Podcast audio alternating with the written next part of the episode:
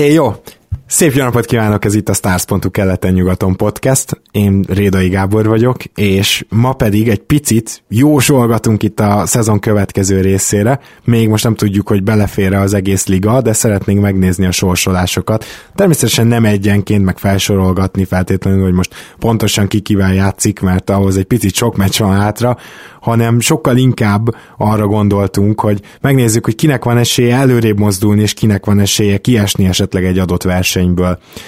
Ehhez pedig a segítségemre van, mint mindig most is, Zukály Zoltán, szia! Szia Gábor, örülök, hogy itt lehetek és még egy segítségünk van mára, ez egy pici történet. Zolival úgy gondoltuk, hogy ketten átnézzük ezeket a sorsolásokat ma. Ugye a téma önmagában száraz, de hát természetesen mi mindent elkövetünk, hogy ez hogy te mindent elkövetsz, mondjuk így, az úgy pontosabb. Hát én biztosan mindent el fogok követni, te pedig, ha más nem, legalább vicces leszel, nem Zoli? Nevezzek a farvizeteken, és itt nem véletlen a többes szám. Nem, mert hogy, szám? így van, azért van több egy szám, mert hogy aztán a Pándi Gergőre ráírtam, hogy, hogy ő melyik SOS, tehát Strength of Schedule táblázatot használja leginkább, és erre mondta, hogy hát igazából van egy sajátja, amit így most talán fejlesztett ki. és ez, ez felért egy invitációval, úgyhogy ismét köszönhetjük itt a keleten-nyugatonban Pándi Gergőt, szia! Sziasztok! Hát igen, ottan pont gondolkodtam egy kicsit a múltkor, ugye bedobták a csoportba egy ilyen táblázatot, aztán elkezdtem csinálni magamnak, és annyira jó lett, hogy úgy gondoltam, hogy muszáj róla beszélnünk. Minden valamire való. NBA szurkoló. Gergő elkezdett magának csinálni egy Excel-t. Szia Gergő, én is üdvözöllek. Hello, szia! Hát szerintem akkor essünk neki. Kezdjük a keleti playoff-val, amit szerintem kettő darab tírbe tudunk osztani most már elég egyértelmű, hogy valószínűleg az első két helyért a Boston és a Toronto küzd meg, és igazából elég sok szempont szól amellett, én úgy érzem, hogy a, ha csak nem történik valami összeroskadás, akkor a Torontóé lesz ez az első hely. Az egyik ilyen az az, hogy a Toronto van jobb formában. Mondom ezt a legutóbbi vereség ellenére is. Ahhoz is, hogy a Bucks megverje a Raptors-t, az kellett, hogy a Bucks egészen csillagászati százalékkal dobjon. Olyan emberek dobják jól a triplát négy-öt kísérlettel, akik nem szokták, és így jött ki egy, egy hosszabbításos vereség a Raptorsnak. Szóval mint Raptors szurkolom mondom, hogy ez egy olyan vereség volt, aminél úgy éreztem, hogy győzelemmel ér fel és hát kevés ilyen van, de, de egyébként a Boston formája is kezd azért stabilizálódni, éppen ezért lehet nagyon fontos a sorsolás. És Gergő, itt át is adnám egyből neked a terepet, már csak azért is, mert kedves hallgatók, ti is egy csomó olyan táblázatot találtok, amiben le van írva, hogy mondjuk milyen lesz a Raptor sorsolása nehézség szerint, és milyen lesz a Boston sorsolása. Gergő, ennél a két csapatnál meg tudnád mondani, hogy a te táblázatod miért extrém rohadt jó? Igazából én úgy csináltam meg a táblázatot, mind a keleti, mind a nyugati playoffnál, hogy a sorsolást azt szerint bontottam szét, hogy hányan csapattal játszanak, amelyik a playoffért megy, hányan csapattal játszanak, amelyik tankol, illetve egy harmadik kategóriát kapott a Brooklyn és a Los Angeles Lakers, ugyanis ők se nem tankolnak, de a playoff se tudnak menni. Ennek ellenére nyilván ellenük nem lehet biztosra venni a győzelmet, hiszen nekik nem érdekük egyáltalán az, hogy kikapjanak. Aztán ugye még annyit... Sőt, sőt, bocsánat, ha közben ugye, tehát nem, hogy nem érdekük ugye kikapni, hanem azzal, nyernek, kicseszhetnek ugye az örök rivális celtics mert így nem náluk fog landolni a pikjük, hanem jó eséllyel a, a Filinél. Ugye itt a Lakersről beszélünk, és, és igen, hát valóban, sőt most már szinte kijelenthető, hogy a második és ötödik hely közé már csak akkor eshet be ez a pik, hogyha besorsolják őket, mert hogy odáig vissza essen a Lakers, hát ahhoz nem tudom milyen csoda kéne. Így van, és akkor tehát még mondom, hogy mit tartalmaz a táblázat, de ezt le is fogjuk írni szerintem. A playoff csapatoknál kis zárójelbe odaírtam, hogy ezek hogy osztanak meg a playoff csapatok, tehát hány top 4-es csapattal fognak játszani. Ez ugye a Toronto, Boston, Houston és Golden State Warriors. Hány keleti playoff rivális jön még szembe, és hány nyugati playoff rivális. Valamint leírtam azt is, hogy hány olyan csapattal játszanak, amelyiknek jelenleg jobb a mérlege, hány olyan, amelyiknek rosszabb, hány back-to-back meccsük lesz, és hányat játszanak otthon, valamint hányat idegenben. Tehát ezeket tartalmazza a táblázatom. És ez é. alapján valamilyen indexszámot ki tudtál számolni, ami sorrendbe állítja a sorsolás nehézségét? Gondolkodtam rajta, de még nem volt erre időm, hogy ezt megcsináljam. Viszont majd még lehet, hogy ezt átgondolom, és valahogy megcsinálok egy ilyen indexet, de egyébként úgy gondolom, hogy aránylag átlátható, hogy azért próbáltam kiemelni a, a számokat úgy, hogy, hogy átlátható legyen mindegyik ugye egymással összevetve, és ebből is azt tűnik ki egyébként, hogy, hogy a, például itt a Toronto, Toronto-Boston párharcban a Torontónak azért nehezebb a sorsolása, hiszen kevesebb tankoló csapattal játszanak, több playoff csapattal, ugyanannyi ö, top 4-es csapattal, viszont hát igazából ők többet játszanak otthon, mondjuk az nekik előny, de azt tudom, hogy például a top 4-ben nem írtam bele, de például a cleveland is játszanak még ötször a, Toronto, a Raptors játékosai. Még ötször? Még egyszer? Még kétszer. Ja, igen, oké. Okay. Igen. Illetve nekik lesz kettő darab ilyen schedule losszuk, hogyha fogalmazhatok így, hiszen egyszer lesz egy olyan sorozatuk, ahol játszanak először Clevelandben, aztán elmennek még Bostonba, illetve a másik, ami még rosszabbul hangzik nekik, az amikor lesz egy há- négy nap alatt három meccsük, és az úgy fog kinézni, hogy először fogadják az okc aztán elmennek Orlandóba, igaz, az kicsit lazdítós, de másnap már egyből a Cleveland, Clevelandhez mennek. Uh-huh. Úgyhogy hát ez akkor ez még szoros lehet, ezt gyakorlatilag kijelenthetjük. Igen, bár hozzátenném, hogy a Bostonnak is van egy uh, ugyanilyen, ugyanígy kettő elég nehéznek tűnő párharc, vagy sorozatuk, ugyanis egyszer elmennek egy négy meccses nyugati túrára.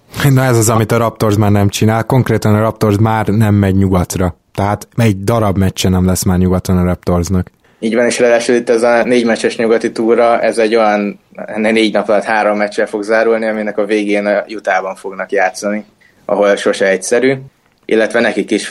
Egyébként az a Toronto meccs, amit az előbb említettem, hogy a Toronto-Boston játszik egy back-to-back-et, ott a Boston is back-to-back jön, és ők pedig Milwaukee-ból fognak menni Torontóba, úgyhogy az se lesz egy egyszerű meccs, nekik se. És lehet, hogy az sok mindenről dönt. Szóval akkor uh, igazából az a tanulság, hogy még nyitva van ez a harc az első helyet keleten. Így van, nyitva van. Kicsit uh, egyszerűbb talán a Bostonnak a sorsolása, de de igazából ugye azért van hát kettő meccs előnyük, aztán ugye még lesz két meccs egymás ellen, annak függvényében ez lehet igazából három is, hiszen akkor a tiebreaker is a Toronto felé billem.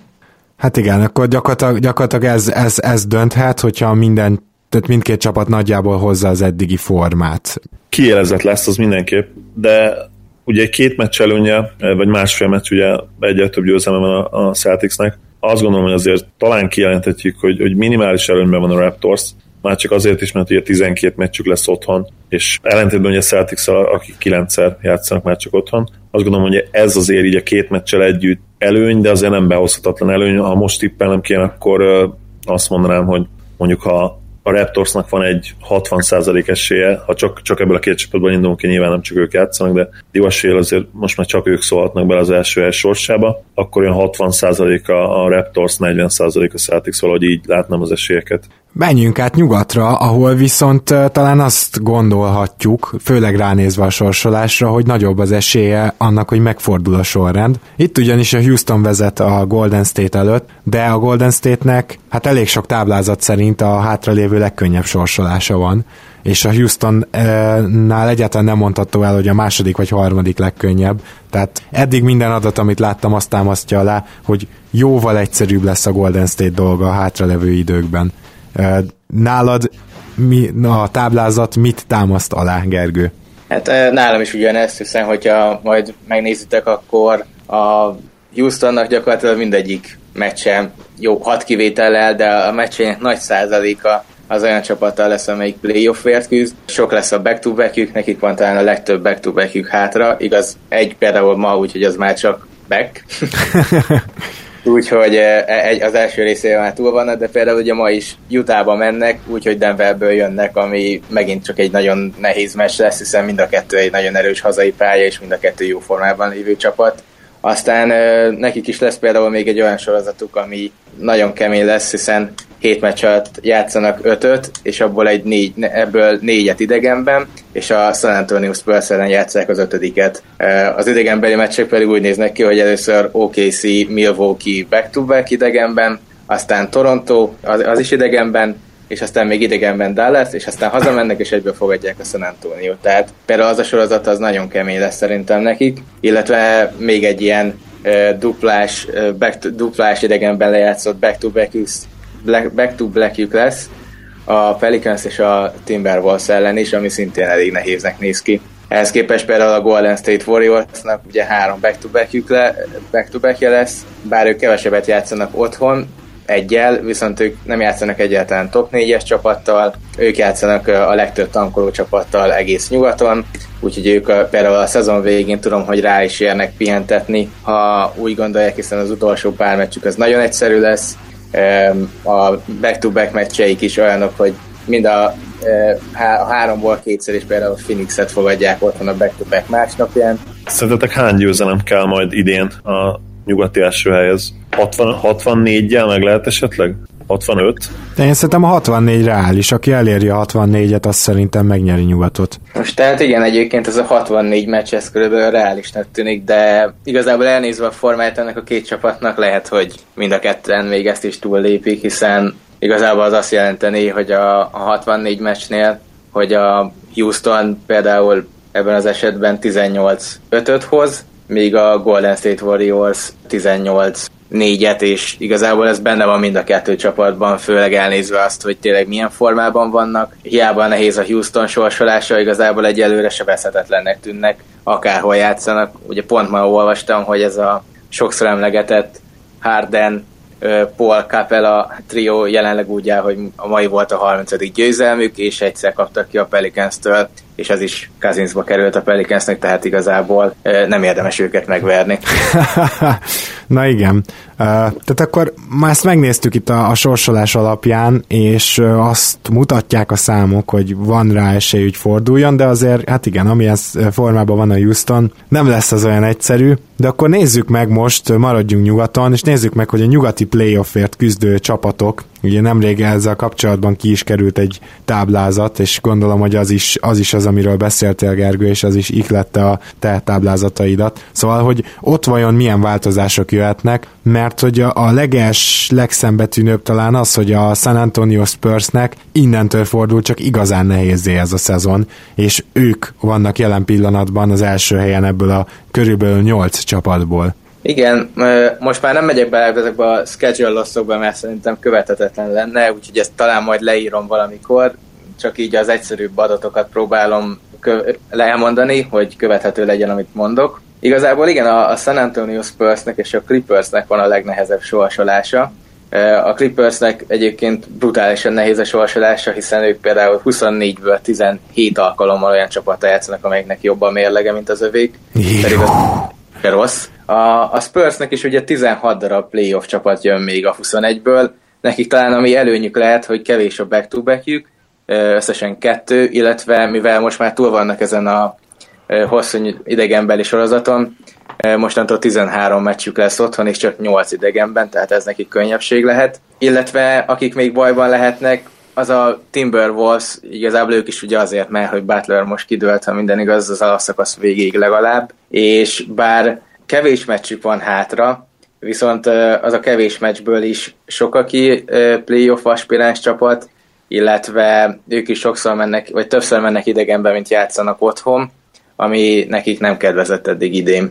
Hm. Úgyhogy ők, ők hárman vannak a legnagyobb bajban. Érdekes, hogy a Portlandet nem sorolod ide. Már csak azért, mert nekik talán szerintem kijelentetjük, hogy talán nehezebb is a sorsolásuk egy kicsit, mint a Minnesota-nak. Uh, igen, de ugye náluk nem sérült Butler szintű játékos. Ezt és kell, igen. Nem, nem, nem hoztam őket fel. A Portlandnek igazából ugye a pelicans és a Denverrel egyforma sorsolásuk van. Ugye a Denvernél is például probléma az, hogy ők is elmennek még egy hat meccses idegenbeli túrára, pedig nekik aztán tényleg a hazai pálya az óriási előny, azt hiszem ott 24-8-al állnak, idegenben pedig 9-18-al, vagy valami ilyesmi, ebben nem vagyok teljesen biztos, de tudom, hogy náluk ez óriási különbség, és ők is sokat játszanak még idegenben, úgyhogy nálam a, a Spurs, Minnesota, Los Angeles Clippers van a legnehezebb helyzetben, ezután jön a Portland, New Orleans, Denver trio, és akiknek könnyű a sorsolás, hát a legkönnyebb az a jutának, ezt ugye beszéltétek a múltkori adásban, illetve az OKC-nek is, nekik lesz egy nehezebb sorsolásuk, de ennek ellenére a a menetrendjük az, az annyira nem nehéz, csak lesz egy nehezebb sorozatuk. Azt hiszem, hogy ki kell akkor jelentenünk, hogy a nyugati helyzet az, az mindenképpen átláthatatlanabb, legalábbis ami ugye az első két helyzet utáni állapotukat illeti, ugye? Mert ott tényleg bármi lehet még. Hát mondhatnánk azt is, hogy nyugodtan a helyzet változatlan, hogyha egy poént akarnánk, de igen, hát a szokásos szerintem nyugaton valahogy ez mindig így alakul a végére. Ami örömteli, hogy idén keleten is nagy a verseny, és nem is az, hogy melyik negatív mérlegű csapat fog bejutni, bár mondjuk lehetett a nyolcadik helyen most a Miami nagyon bukdácsol, de igen, nyugaton itt, itt nagyon durva a verseny van, és éppen ezért például a minnesota én nagyon sajnálom, mert nekik nagyon kinézett már ez a playoff, és nem tudom, hogy Butler sérülésével hogy fog ez alakulni náluk. Tehát gyakorlatilag arról van szó, hogy amit várunk, az az, hogy a Clippers az ki fog esni, és gyakorlatilag ennek a mezőnynek a végére kerül. Ez legalábbis a hátralevő meccsek tükrében nem egy bátor jóslat, igaz? Igen, én is úgy gondolom, hogy ők mindenképpen ki fognak maradni ebből a playoffból idén. És a Spurs vajon kimaradhat-e? Szóval ez, az, az a kérdés, hogy merünk-e Popovicsék ellen fogadni, mert gyakorlatilag ott áll, hogy a legnehezebb sorsolás az övék, tehát ott áll a dolog, de azért már, már nem lesznek olyan sokat idegenben, nincs is olyan sok back-to-back. Összességében én még nem mernék ellenük fogadni, főleg, hogy mégiscsak ők vezetik ezt a nyolcast. Jól tettek nekik ma ez a Cleveland elleni győzelem, az mindenképpen elmondható. Én, én se fogadnék ellenük, és azt gondolom, hogy ugyanezt mondtam volna, hogyha nem nyernek ma éjjel, bár ugye nem tudhatom, mert az ilyen meccsek azért befolyásolhatják az embert nyilván, de, de tényleg amilyen impozánson meg tudták ma, ma verni ezt a cavs az azért hát mindenképpen figyelme méltó volt. Főleg ugye úgy, hogy egy rossz sorozatból jött a Spurs, és bár a Cavs már nem feltétlenül volt olyan nagyon jó sorozatban, mert becsúszott egy elég csúnya Wizards elleni vereség, de azért mégiscsak azt mindenképpen kijelenthetjük, hogy lényegesen jobbak eddig, mint, mint a cserék előtt voltak. És akkor az viszont meg nem lenne szintén bátor, hanem, hanem kb. olyan jogosnak tűnik, hogyha azt feltételezzük innen, hogy az OKC fut majd be a harmadik helyre, annak ellenére, hogy most éppen visszasüllyedőben vannak. Hát a Denverrel lesznek ők nagy csatában, illetve még én a Pelicans nem zárnám ki, mert amit Anthony Davis mostanában csinál, arra jelenleg semmelyik csapat se talál ellenszert, tehát egészen durva, amit csinál ő Kazin sérülése óta. És azért Igen, itt... azt is elbírek, bocsánat, hogy, hogy Mirotic meg se közelíti a Bulls-ban mutatott játékát eddig. Hát nem nagyon, viszont van ott még valaki, aki nagyot emelt a játéken, tehát nem menjünk el szó nélkül amellett, hogy Drew Holiday egy ilyen egészen, úgy szokták mondani ugye az amerikai szakírók, hogy prolific scorer bement át, tehát egy hihetetlen fegyver lett egyszerűen. Arról van szó, hogy a Pelicansnek most kellettek a pontok, és Drew Holiday azért ebben óriásit emelkedett, és kimondhatjuk azt, hogy ha ő ezt a formát tudja tartani, és Davis mondjuk csak valami magához képest átlagosat hoz, szerintem még akkor is könnyen lehet, hogy, hogy ez playoffot él majd a Pelicansnek, de, de nekem a harmadik helyet menjenek, az egy, az egy picikét erős. Ugye a Denvernél meg ott van egy kicsit az a bizonyos idegenbeli túra, ahol hát tényleg szóval náluk idegenben egyelőre nem nagyon működnek a dolgok, nyilván Millsap ott is visszajön, viszont ez nem mindig ilyen instant varázs, mert sokszor van az, hogy egy játékost ilyenkor vissza kell építeni, és a három hónapos pihenő sem úgy telt, hogy közben végig egyzett, úgyhogy lehetséges, hogy a Denvernek még ezzel meggyűlik a baja, úgyhogy én az OKC-re fogadnék.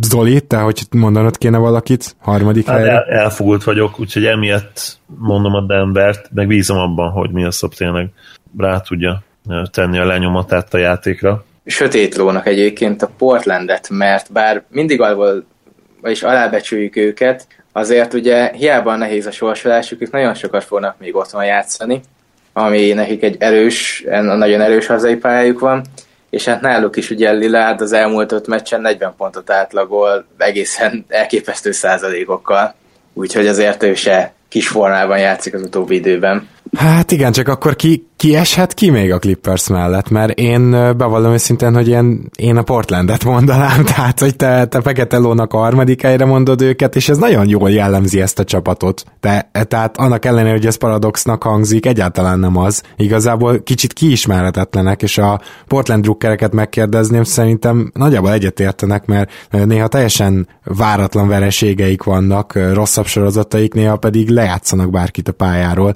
de akkor ki lehet a másik kieső most a Clippers mellett, hogyha tippelnetek kéne? mondom én akkor először, én a Timberwolves mondanám, mert azért nekik is lesz még sok back to back sok playoff aspiráns csapattal játszanak, és hát Butler nélkül eddig nagyon nem ment nekik. Hát jó kérdés. Jazz nem mondhatnám, hogy a jelen pillanatban nincsenek is playoff helyen, tehát lehet, hogy eleve nem is rájuk vonatkozik a kérdés, azért őket azt gondolom, hogy szinte beírhatjuk. Tényleg annyira könnyű az a sorsolás innentől kezdve. Nem, nem tudom, az igazság, hogy hát talán a Pelicans mondanám. Na hát a, kíváncsi a, vagyok, a, akkor tehát a jazzben mindannyian bízunk.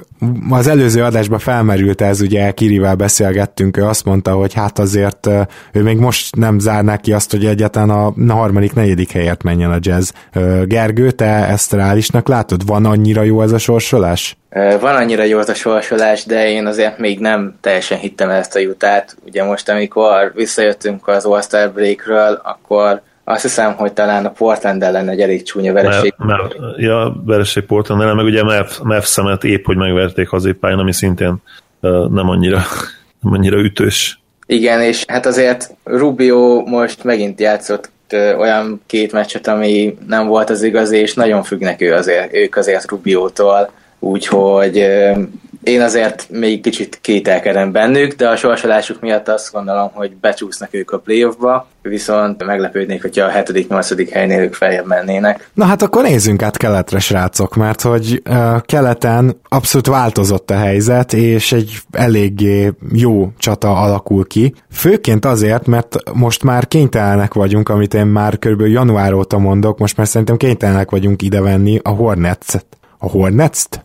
A Hornetset, mert hogy elég durva sorozatban vannak ők is, és náluk például az a lemaradás, ami van, az nagyon-nagyon fontos lesz, mert a sorsolásuk alapján szerintem kijelenthető, hogy nekik gyakorlatilag könnyű dolguk van. És a kérdés az, hogy, és kezdjük mondjuk innen ezt a bizonyos szintén 8 csapatot. Kérdés, hogy nekik elég lesz-e ez a könnyű sorsolás ahhoz, hogy egy ekkora hátrányt ledolgozzanak, mert még mindig ugye két és fél-három meccs hátrányuk van? Hát, hogyha engem kérdeztek, akkor igazából Miami-nak van a legnagyobb, a legnagyobb bajban. Úgy gondolom, hogy az első hét hely az már megvan az első hét helyezett csapat. Ugye a Miami mostanában bugdált csolgat, viszont pont nekik van egy nagyon egyszerűnek tűnő sorsolásuk, hiszen például ők 14-szer játszanak otthon, csak 8-szor idegenben, kettő back-to-back, a meccseiknek több, alig több mint felében játszanak olyan csapattal, amelyik playoffra hajt,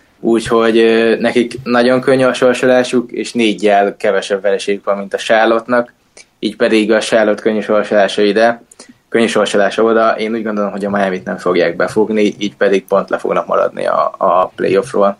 Igen, tehát nagy hátrányban vannak még mindig az igazság, tehát ahogy mondta Gergő, jó sorozat ide vagy oda, ez a négy meccs, ez így, hogy van hátra kb. 20 meccs, azt hiszem átlagosan a csapatoknak, vagy mondjuk 21, ez a, ez a négy meccs különbség azért nagyon-nagyon sok ezen a ponton. Hát igen, mert tényleg az a kérdés, hogy ha mondjuk a Miami ki tudja használni ezt a jó sorsolást, akkor ki eshetne onnan ki? És például, ugye nem titok, hogy én idén nagyon el vagyok ájulva az Indiánától, ezt szerintem, ha így nem is mondtam ki, de azért lehetett érezni a, arról, ahogy beszélek róluk, és az egyik kedvenc csapatom, akit, akit szívesen nézek is, és Hát a Pacersnek például baromi nehéz sorsolása van, tehát ne- nekik azért lehet, hogy izzadniuk kell, viszont nagyon-nagyon kiegyensúlyozott csapat, nagyon jó formában vannak. Hát meg hét, hét meccs előny például ugye Sálottal szemben, úgyhogy az, az szinte kizár dolog, tehát tényleg ilyen egy százalék esély lehet szerintem arra, hogy egy Charlotte például egy Pacers-nél jobb mérleggel végez, és akkor már, már ott tényleg ugye ott vannak ezek a 26 verességes csapatok, ők is sőt, még, még több, igen, tehát 8 meccs különbség, ami 20, meccs, 20 meccsre vége előtt gyakorlatilag behozhatatlan uh, hátrány. Aki reálisan tényleg oda, oda érhet, az, az tényleg a Heat.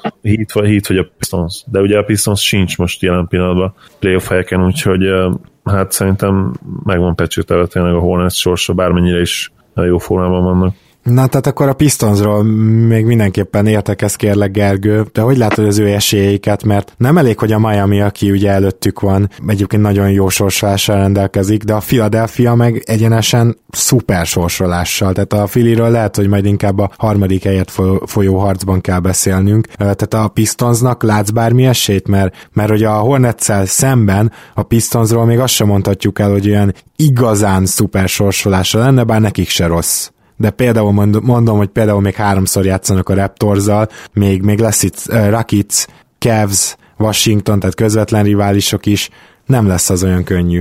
Igen, a, ő nekik is elég nehéz sorsolásuk van, többször is a back-to-backre egy nagyon erős csapathoz mennek idegenbe, ugye mennek Torontóba back-to-backről, Miami-ba is back-to-backről mennek idegenbe, úgyhogy az ő sorsolásuk gyengének tűnik, könnyűnek tűnik, viszont szerintem nem az, pláne nem azért, pláne azért nem, mert nagyon sokszor mennek idegenbe. Ők, ők mennek a legtöbbet idegenbe, meg a Pacers, úgyhogy Hát nem tudom, hogyha Reggie Jackson visszatér, az azért sokat segítene nekik, illetve még abba bízhatnak, hogy Vol visszatér a Washingtonba, mert akkor talán a Washington visszaeshetne. Ha Vol visszatér a Washingtonba, akkor talán a Washington visszaeshetne. Hát igen, igen, mert jelenleg úgy néz ki, hogy ez a Washington egy, hát nagyon sokkal jobb csapat volt nélkül. Én, én simán kajálom. Én Gergő, is igen, valahol, főleg, fő, főleg hogy, hogy, hogy kiderült Szatoránszkiról, hogyha nem 5 percre használják védekezni, akkor egy ilyen jó, jó NBA játékos, és még jó védő is, amit nem biztos, hogy gondoltál volna, volna, ugye mindenki elkapta ezt a kis apróságot itt.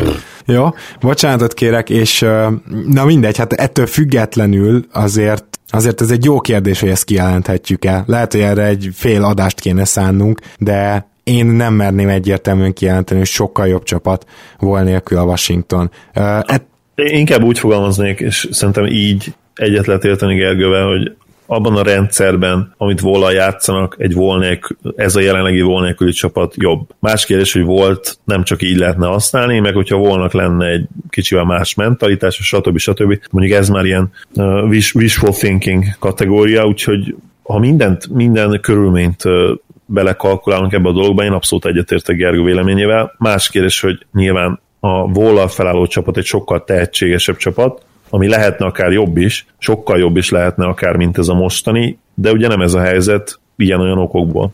Már csak arra kell megkeresnünk a választ, hogy a Washingtonnak elége ez az előny a többiekkel szemben. Most ugye negyedikek, és ott vannak a Cleveland nyakán, 25 vereségük van, de nekik ebből a nyolcasból torony magasan a legnehezebb a sorsolásuk. Gergő? Így van, nekik nagyon nehéz a sorsolásuk, ezért is mondtam, hogy ők, ők bajban lehetnének, hogyha Vol visszatérne. Nem is feltétlenül azért, mert Vol rossz játékos. Én, én nagyon szeretem Volt, nagyon szerettem, talán inkább így, így helyesebb, mert az idei játéka az engem kiakasztott. Hogyha volnak, hát nem tudom, hogy, hogy itt a betegség alatt, vagy betegség, sérülés kezelése alatt elmente valami pszichológushoz, vagy valami, mert neki az kéne, hogy, hogy valaki elmagyarázza neki, hogy ezt a játékot lehet észre is játszani, nem pedig csak ilyen teljesen hülye módon, mert jelenleg a csapat sokkal jobb így, hogy Billnek a kezében van a labda, hogy Otto Porternek a kezében van a labda. Hát, hogyha megnéztük a mai Philadelphia meccset, én például néztem végig, annyira szebb játékot játszottak, mint Vollal, hogy, hogy azt nem lehet leírni. Tehát nekem nagyon tetszik a, a mostani Washington, és pont azért féltem attól, hogyha visszajön Vol, pláne azért, mert Vol amilyen mentalitással játszik, most ő azt hallja mindenhol, hogy jobb nélkül a csapat, ennek pont, én, én pont azt gondolom, hogy még rosszabb lesz, mint eddig, mert ő meg akarja mutatni, hogy hát pedig ő a legjobb. Bárki bármit mond, abból pedig baj lehet, és pláne baj lehet azért, mert ez a sorsolás, ez tényleg egészen brutális. A 22 maradék meccsükből 18-at olyan, olyan csapattal játszák, amelyik playoffért küzd.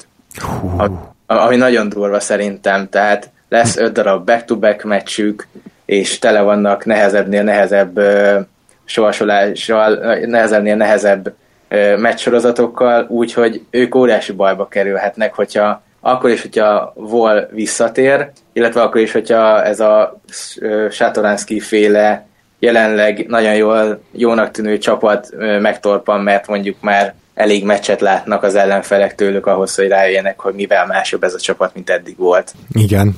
Egyébként a Cavs-nél szerintetek hasonló a szituáció? Most ugye beszedtek két vereséget, gondolom azért meg lehetett videózgatni, hogy ez a Cavs most hogy játszik, meg hát a James rendszerek azért szerintem bárkinek ismerősek, most már aki NBA scout itt az elmúlt tíz évben.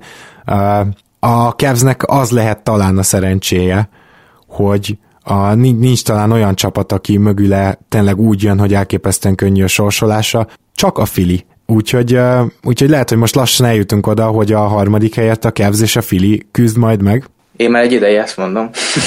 Ez igaz. Zoli? Igen, Gergő ugye már elég régóta mondja, hogy a, hogy a Sixers oda fog férni, akkor is mondta már, amikor még nem feltétlenül nézett ki így én, én is azt gondolom, hogy valószínűleg a Cavs és a, és a Sixers között fog eldőlni ez a harmadik hely. Nem tudom egyszerűen elképzelni, hogy, hogy amíg Embiid egészséges, addig, addig a Sixers ne legyen a, a meccsek nagy részében partiban az ellenféle, legyen az egy-két kivételtől eltekintve akárki. A másik dolog pedig az, hogy, hogy a Cavs, bár nyilvánvalóan egy olyan csapat, amelyiknek kellene egy, egy training camp, azért ha alapszakaszról beszélünk, akkor LeBron megfelelő spacinggel körbevéve olyan játékosokkal, akik be tudják dobni a triplát, és védekezésben is tudnak helyenként jól játszani, azért az elég kell, hogy legyen ezen a keleten a harmadik vagy a negyedik helyre.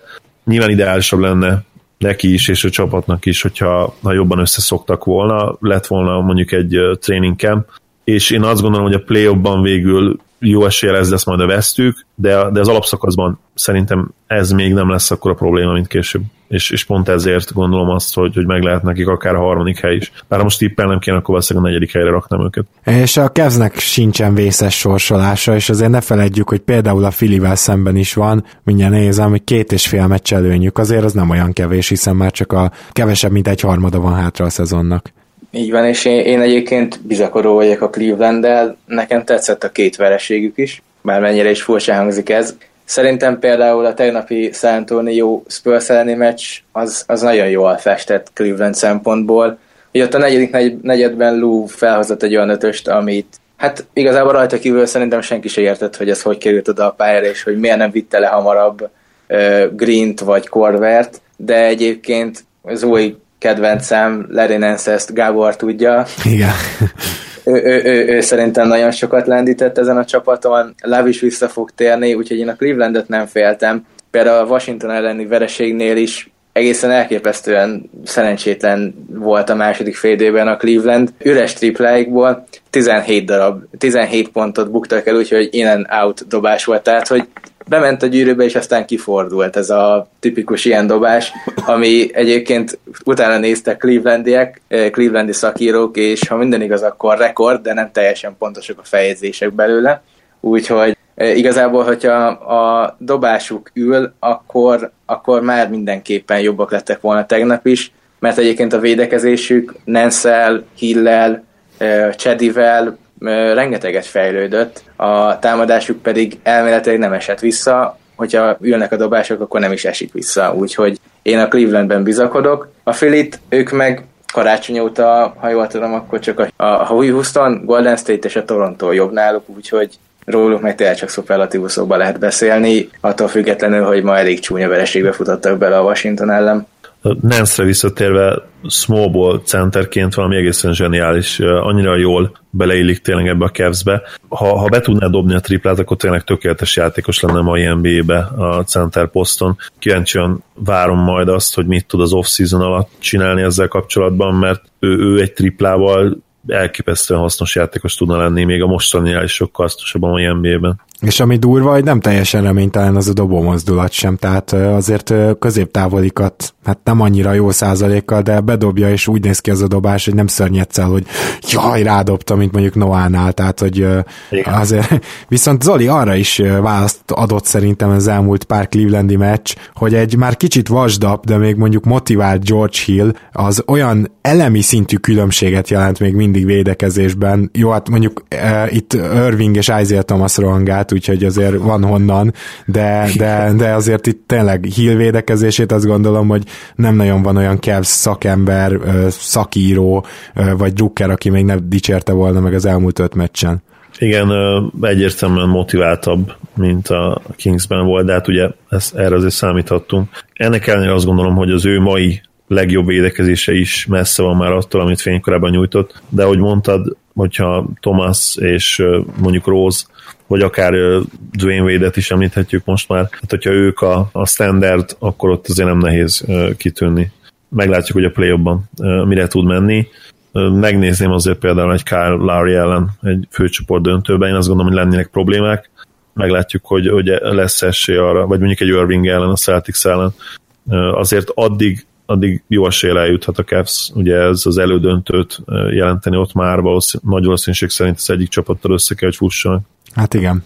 Menjünk át akkor, nézzük meg a tankoló csapatokat, de valóban valahogy ki kell ebből vennünk a Lakers-t, mert hogy a, a, a Netsnél legalább elmondhatjuk, hogyha nem is tankolnak, de rosszul állnak. A Lakers ugye a No Man's Landen senki földjén van jelen pillanatban, és hát a, az, hogy a Lakers hol végez, hát szerintem szinte biztos, hogy itt, ahol most áll. Van-e bármilyen hát nem is tudom, esély arra, hogy vagy visszacsúszanak, vagy még fejebb emelkedjenek. Például eshet-e annyit a Clippers szerinted, Gergő, hogy a Lakers esetleg még meg ö, előzze őket? Hát röviden válaszolok, és azt mondom, hogy nem. Hm?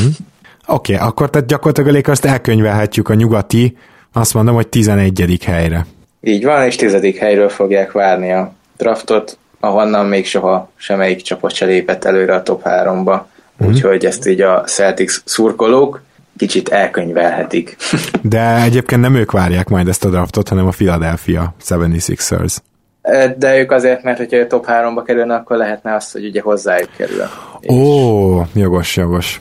Így a, a Sixersnek ők is egyébként tizedik helyről se előre, se hátra nem lépett még csapat, úgyhogy az kinéz ez a tizedik hely előre nagyon a, a Philadelphia-nak. Ez pedig azt jelenti, hogy gyakorlatilag a Lakers alatt lévő csapatokat egyben nézhetjük az egész ligában, igaz? Tehát ez gyakorlatilag a tankverseny. Így van. De ebbe beletartozik a New York Knicks is. Hát igen, pláne, hogy nekik a legnehezebb a sorsolásuk a, a tankolók közül. Akkor gyorsan csak soroljuk végig, tehát a Knicks, a Bulls, a Nets ugye kénytelen ö, egyelőre beletartozni ebbe, a Magic és az Atlanta, tehát ez öt csapat keletről, illetve van itt négy csapatunk nyugatról, a Memphis Grizzlies, a Sacramento Kings, a Dallas Mavericks és a Phoenix Suns. Kilenc szereplős verseny, amiből csak egy olyan csapat van, amelyik nem akar tankolni. Zoli, te tudom, hogy le vagy ettől nyűgözve, úgyhogy kicsit megengedem, hogy áradoz. Igen, ugye nagyon sokáig úgy nézett ki, hogy, hogy az idei draft az egy ilyen five deep, ahogy mondani szokták, öt játékos, öt játékosos, nyelvtan vagy, köszönöm szépen, öt játékosos draft lesz, de most már azért ez, ez kezd átfordulni elég erőteljesen, és fellépett két-három olyan, vagy akár négy olyan játékos is, aki bizony hát elég komoly potenciállal bír, és most ma, ma, ha ma kérdeznéd azt, hogy, hogy ez a draft mondjuk hány olyan játékosról fog szólni, akiből tényleg akár all is lehet, akkor hát én alsóhangon is fel tudnék szerintem sorolni 8, 8 nevet, amit most ne kérj tőlem, hogy soroljon fel őket, de ugye még nem, nem ízlelgeti az ember annyiszor ezeknek a játékosoknak a nevét, de, de van tehát minden beszámoló szerint most már tényleg van egy ilyen 8-9 olyan játékosunk, aki, aki komoly tehetség lesz. És a, bár az igaz, hogy ezen a drafton egyértelműen nem lesz kimagasló tehetség, egy ilyen Shaq, LeBron, vagy, vagy akár mondjuk említhetnénk egy Carl Anthony Towns-t, bár talán Carl Anthony Towns azért egy, egy szinten lejjebb van ezeknél, tehát nem lesz ilyen kimagasló korszakos egyéniség, de, de nagyon, nagyon erős lesz az top 10, ami a potenciális all-star, all játékosokat illeti.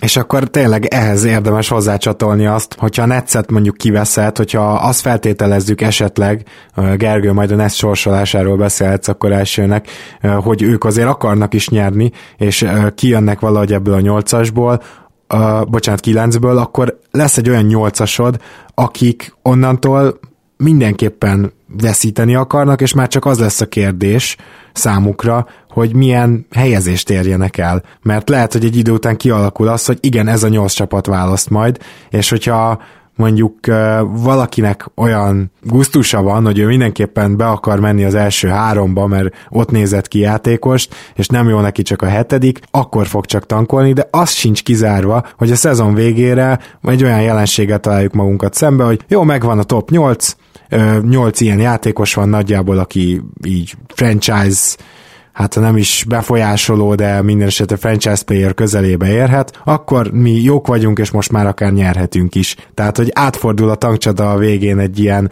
mindenki elégedett, most már minden jó helyzetbe. Nem tudom, erre is majd reagál Gergő, de először a net sorsolásával kezdjük talán. Ugye a net sorsolása Náluk van 7 darab olyan meccs, amit tankoló csapattal játszanak, és mivel ők nem tankolnak, ezért én azt mondom, hogy ez náluk hét kötelezőnek mondható győzelem, hiszen a máshol nem igazán nyerhetnek a maradék 22 meccsből, és éppen ezért úgy gondolom, hogy ők a kilencedik helyre jók lehetnek ebben a playoff csatában, kicsit elrontva a Cleveland drukkerek kedvét, pláne azért, mert például az utolsó meccsük Bostonban lesz, és hogyha a Boston addigra bebiztosítja például a második helyét, akkor úgy gondolom, hogy ők hajlandóak lesznek kiültetni a játékosaikat, hiszen a Cleveland orra alá borsot törni valószínűleg külön öröm lenne, amellett, hogy pihentethetnék a játékosaikat, így tehát ő nekik akár 8 győzelem is kinézhet, úgyhogy akármennyire rossz formájuk, én úgy gondolom, hogy ők ebből a tankcsatából kiszálltak, és ott a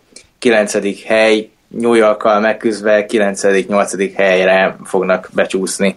És ha már a New Yorknál tartunk, ő nekik vajon nem túl nagy-e az előnyük, olyan furcsa ezt mondani, de hát ugye tankcsatáról beszélünk, nem túl nagy-e az előnyük, hogy nem tudom, hogyha mostantól az összes meccsüket elvesztik, akkor, akkor az az első helyet jelenteni el, lehet, hogy még az sem. Hát attól függ, mennyit nyernek a többiek. Hát igen. Nyilván egymás ellen is kénytelenek játszani ezek a csapatok, és ezt kellene megnéznünk a te kis táblázatodon.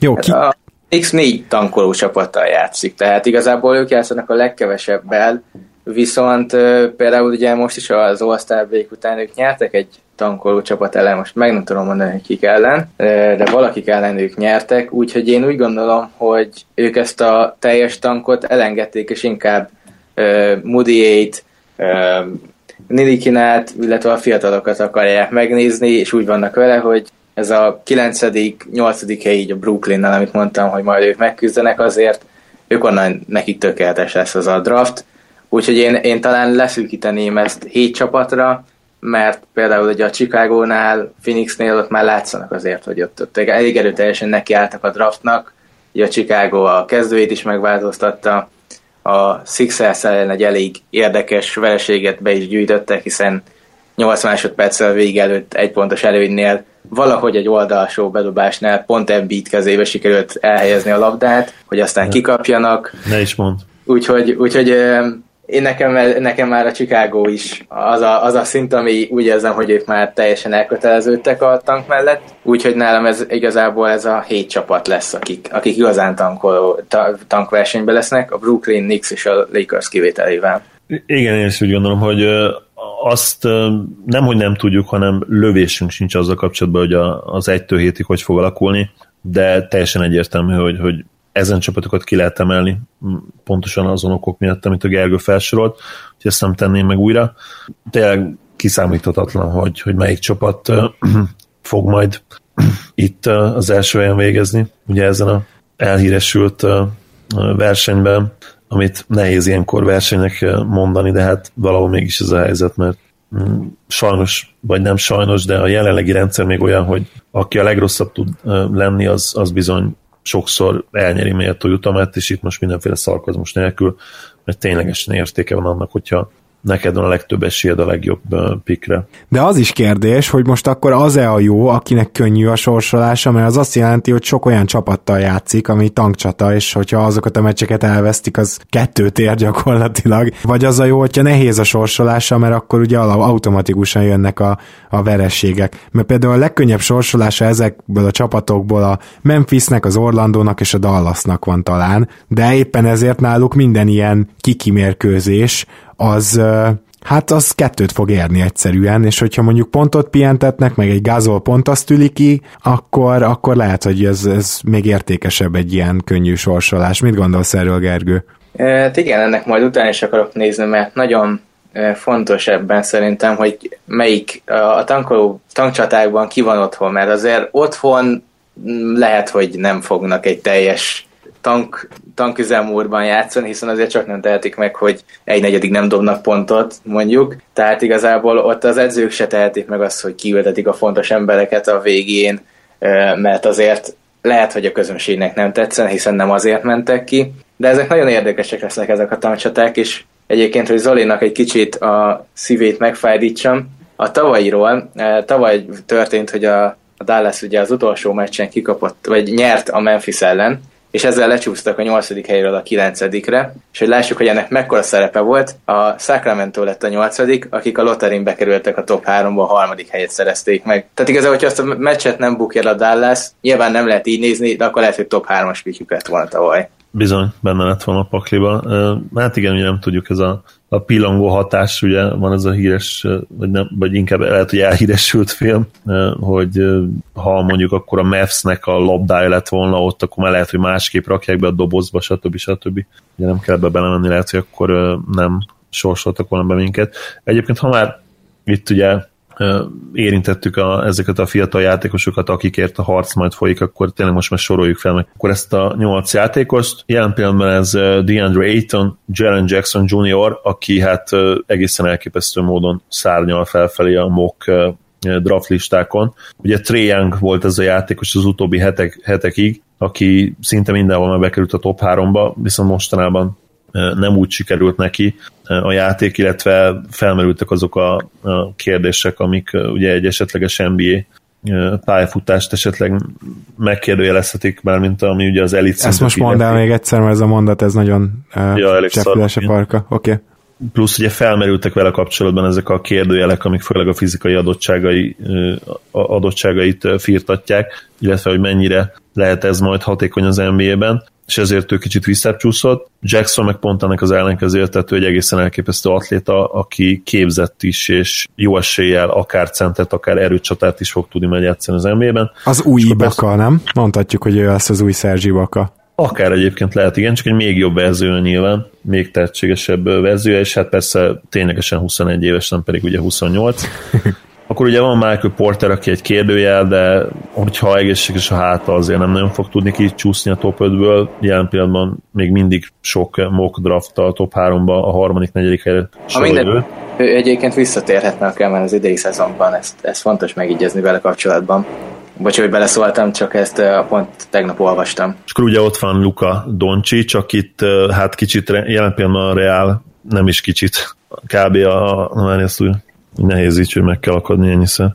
És ugye van Luka Doncic, akit széthajtanak jelen pillanatban konkrétan a Reálnál, úgyhogy én már imádkozom, hogy sérülés nélkül megúszza a szezon végéig. Volt több olyan mérkőzés, ahol szinte összecsuklott alatt a lába. És akkor van Wendell Carter, aki szintén egy olyan erőcsatárcenter, aki a mai NBA-be kiváló le- lehet. Akkor ugye Trey Young, akiból hát lehet akár a következő Steph Curry is, azért nyilván arra minimális esély annyira jó legyen, de, de all szintől egy jó kiegészítő emberig lehet gyakorlatilag bármi, és ott van még Bamba is, akinek ugye kivételes fizikai adottságai vannak, és egyébként egy fejlődő jumperje, úgyhogy őt se lehetne leírni, akár még mint franchise player sem. Van ez a nyolc játékos, és akkor van még egyébként egy Sexton is, akit, akit szintén olyan játékosnak tartanak, aki akár az all szintet is elérhető, úgyhogy ez már kilenc játékos, és uh, nyilván, nyilván nagyobb az esélyed rá, hogyha mondjuk egy Ayton vagy egy Beglit, vagy egy uh, Portert, vagy, vagy Doncsicsot, vagy egy Jared Jackson ki tudsz választani, hogy, hogy franchise player találj, de nem lehetetlen ez a dolog, akár a 7., 8., 9. helyről sem válaszol. És hát ugye nem sokára kezdődik a március, ami egyet jelent azzal, hogy az NCAA szezonban jön a playoff. Ez az a egyetlen, egyetlen érdekes rész, úgy is hívhatjuk ezt az a, a March Madness, úgyhogy ott lehet nézni majd a fő draftot, vagy a fő ö, legjobb prospekteket, úgyhogy ezt ajánlom mindenkinek, aki eddig még sose folyt bele egy, egy ilyen Madnessbe, hogy, hogy nyugodtan nézzetek bele, szerintem nagy élmény, egy folytában mennek a meccsek, főleg az elején, csak jól kell választani, olvasgatni kell egyébként sok amerikai portált, és ki kell választani, hogy vagy az izgalmas meccseket akarjuk nézni, vagy a top prospekteket, főleg az első körökben, mert azért ott hát nagyon sima meccsek is elő szoktak fordulni, de a prospektek miatt azokat is jó nézni, például egy Duke meccset az elején, ahol ugye ott van Wendell Carter, ott van Marvin Bagley, Duval, vagy akár az én személyes kis kedvencem Grayson ellen, úgyhogy például őket jó nézni, mert náluk van ez a négy-öt négy, játékos, mert még Trent Junior-t is említik az első körben elvihető játékosok közül, tehát igazából náluk az egész kezdő olyan, aki lehet, hogy első körös lesz idén. Őket például nagyon jó nézni NBA akkor, szempontból. Akkor mondhatjuk, hogy ők a torony magas esélyesé az NCAA bajnokságnak? Hát eh, igazából én szeretném mondani, de, de azért mostanában ők nem remekelnek, és azért ugyanáluk ez négy freshman jelent, akik, akik nem feltétlenül vannak azért még olyan szinten, tehát Bagley, Trent Junior, Duval és Wendell Carter és freshman. Van egyedül a Grayson ellen, aki senior játékos, ő az, aki, aki a tapasztalatot jelenti, ő viszont hajlamos néha-néha eltűnni, meg néha elgurul a gyógyszere, bár szerencsére idén még ilyen nem fordult elő. Úgyhogy ott vannak a top esélyesek közül, Rizsevski azért nem kis szaktekintély. Akkor mielőtt teljesen átmennénk itt a March Madness elemzésébe, hiszen ezzel kapcsolatban azért majd mi még készülünk Zolival egy adással. És, és ott tényleg, ténylegesen kell majd készülnünk, mint, mint kiderült ebből a beszélgetésből ott, ott valóban készülnünk kell, így van. Szóval azt kérném Gergő, így zárásként akkor próbáld meg nekünk megtippelni, hogy szerinted ki lesz mondjuk az utolsó három csapat, vagy hogyha ez túl nagy kérés, akkor kinek látod, kinél látod most a legnagyobb esélyét annak, hogy első helyről várja majd a lottó sorsolást? Deja vu érzésem van, mint hogy ezt a kérdést már feltetted volna nekem egyszer. A, a tankadásban pont ugyanezzel zártuk le az adást egyébként. Hát Jól, igen, nem csak nem... akkor még nem állt rendelkezésedre az egész hátralévő idén sorsolása lebontva. Most úgy kell feltennem a kérdést, hogy változott-e a véleményed? Hát, hogy őszinte legyek, nem tudom, hogy akkor mit mondtam, úgyhogy le, inkább mondjuk azt, hogy nem változott, és akkor profitnak fogok tűnni. Oké. Okay. Szerintem a legrosszabb egyébként az Atlanta lesz, méghozzá azért, mert nekik van a legkönnyebb sorsolásuk, ami itt a legjobb sorsolás, vagy nem, nekik van a legnehezebb sorsolásuk, ami itt a legkönnyebb sorsolásnak mondható a tankcsatában. Aztán, hát igazából én a Dallas-t mondanám, mert úgy látom, hogy ők is elég nagy gödörben vannak, és szerintem a, a Phoenix lesz a harmadik, de nekik lesz egy-két győzelmük, mert mert igazából ne, a sorsolásuk nekik is olyan, hogy benne lenne az, hogy elveszíthetnek mindent, meg mostanában látszanak is jelek, hogy mintha kicsit tankolnának, de én úgy gondolom, hogy egyébként néhányszor például a Bookernek, hogyha összejönnek a, egy, egy pár jobb meccs, akkor ők egy ilyen tankcsatát simán megnyerhetnek, hiszen Booker talán a tankoló csapatok közül a legjobb játékos, igen, most ezt így átgondolva biztos vagyok benne. Hát itt gyakorlatilag csak Margasol jöhetne még szóba, nagyon más nem. Gasol se az igazi másza, talán igen. én már jobbnak mondanám. Booker. Igen, igen. Is, iszom szavaidat, Gergő. Csak még azt akartam, hogy tehát ugye, hogy mivel Booker a legjobb játékos, hogyha ő rajta nincsen olyan védekezés, akkor hiába akarnak tankolni, hogyha ő, ő, ő elszabadul, akkor ő képes lehet a tankcsatákba például megnyerni egy-két meccset a Phoenixnek akár magában is. Azért is örülök nagyon, hogyha Gergő Jósata bejönne, mert ha, ha jól emlékszem, valahogy úgy alakultak az eddigi NBA draftok, hogy a második helyen kiválasztott játékosok valamilyen sokkal nagyobb százalékkal szupersztárok, ha jól emlékszem, mint, mint az első helyen kiválasztottak, hogy pontosan miért van ez, az, azt nem tudom. Valószínűleg azért, mert ugye még mindig mondhatjuk, hogy kicsi minta, tehát nem tudom hány draft lehetett összesen, de mondjuk ilyen 50 maximum, tehát az, az nem feltétlenül nagy minta, és valahogy a második helyen kiválasztott játékosok nagyobb, nagyobb százalékban szupersztárok, erre konkrétan emlékszem, úgyhogy nem bánnám ezt a, ezt a második pikket. Csak hogy elrontsam egy kicsit a kedvedet, azért azt hozzátenném, hogy a második helyről, akik várták eddig a draftot, azoknak az utóbbi tíz évben több mint fele kicsúszott a top 3-ba, és, és sose lett az első helye. Ja, jogos, igen, tehát ugye a második helyet így értetted, hogy a, hogy a második legrosszabb mérleg valóban, én meg kicsit előre szaladtam, és uh, úgy, úgy voltam vele, hogy, hogy marad a, marad a lotterinél is ez a helyezés. Hát ami pedig egyáltalán biztos, ezt viszont csak majd a szezon után látjuk meg. Mindenesetre nagyon szépen köszönöm, hogy itt voltatok, és jósolgattunk egy kicsit, vagy úgy mondhatnám, hogy jó sokat jósolgattunk, értitek? remélem, de mindegy. Szóval, ha igen, ha nem... nincsen? De, de, de, van, csak nem fogom betolni, mert szerencsére én ülök a gépnél. Szóval köszi szépen akkor Gergő, hogy itt voltál velünk ma is. Nagyon szívesen, és én köszönöm, hogy meghívtatok újra. Mindig öröm részt venni ezekben a podcastekben, és remélem, hogy valamennyit tudtam segíteni abban, hogy átlássák a kedves nézőhallgatóink, hogy Zolit idézzem, úgyhogy még majd, ha minden igaz, akkor ezeket a táblázatokat, amiket csináltam, csatoljuk is a podcasthez. És legközelebb akkor jössz, amikor a saját Cleaning the Glass oldaladat is megcsináltad. Ez röpke két héten belül gondolom meg is lesz. Gondolkozok rajta, igen, elég erősen. Úgyhogy köszönöm még ezt, hogy itt lehettem, és akkor majd még hallotok felőlem. Sziasztok! Én is köszönöm, Gergő, hogy itt voltál, és nagyon kíváncsi várom ezt az oldalt, ami ezek szerint nem csak poén volt Gábor részéről. Most tudom, hogy most vannak ilyen nagyon könnyen elérhető és, és összerakható oldal motorok, ezek a engine mint például a Squarespace, meg van még egy-kettő, amivel állítólag nagyon egyszerű összerakni egy weboldalt, úgyhogy kíváncsian várjuk, hogy ténylegesen összehozol-e valami ilyesmit. Hát ha nem is weboldalt, egyébként például azon gondolkodom, hogy akár egy Facebookon is csak úgy kiírni magamból, ami így eszembe jut meg a statisztikákat, de ezt majd még, majd még pontosítom az ötleteimet. Adunk, adunk hozzáférést a keleten-nyugatonhoz, és gyártod nekünk a kontentet. Na Zoli, neked is köszönöm akkor, hogy itt voltál, és uh, akkor gondolom, hogy hamarosan jövünk majd a hallgatóknak, megígérhetünk ezen a héten még legalább egy adást. Igen, azt gondolom, hogy, hogy ez nem túl merész kijelentés. Én köszönöm a lehetőséget, hogy itt lettem. Sziasztok! Köszönjük, hogy hallgattok minket. Minden jót, sziasztok! Ha más podcastekre is kíváncsi vagy, hallgassd meg a Béton műsor ajánlóját. El tudod képzelni, hogy a podcastet, amit éppen most hallgattál, fél év múlva már a mesterséges intelligencia generálja? Mi sem. De ha érdekel, eljötte már a gépek lázadása. Hallgass bele az Embertelen podcastbe. Orsós Lajos vagyok, a műsor házigazdája. Egyelőre még élőben. Egyelőre. Fedezzük fel együtt, hogyan ismerkedik, randizik, mesél és vitatkozik Betty és Péter, két teljesen mesterséges intelligencia. Lajos, a podcast címét mond még egyszer, Léci. Oké. Okay. Embertelen podcast. Ez a műsor a Béton közösség tagja.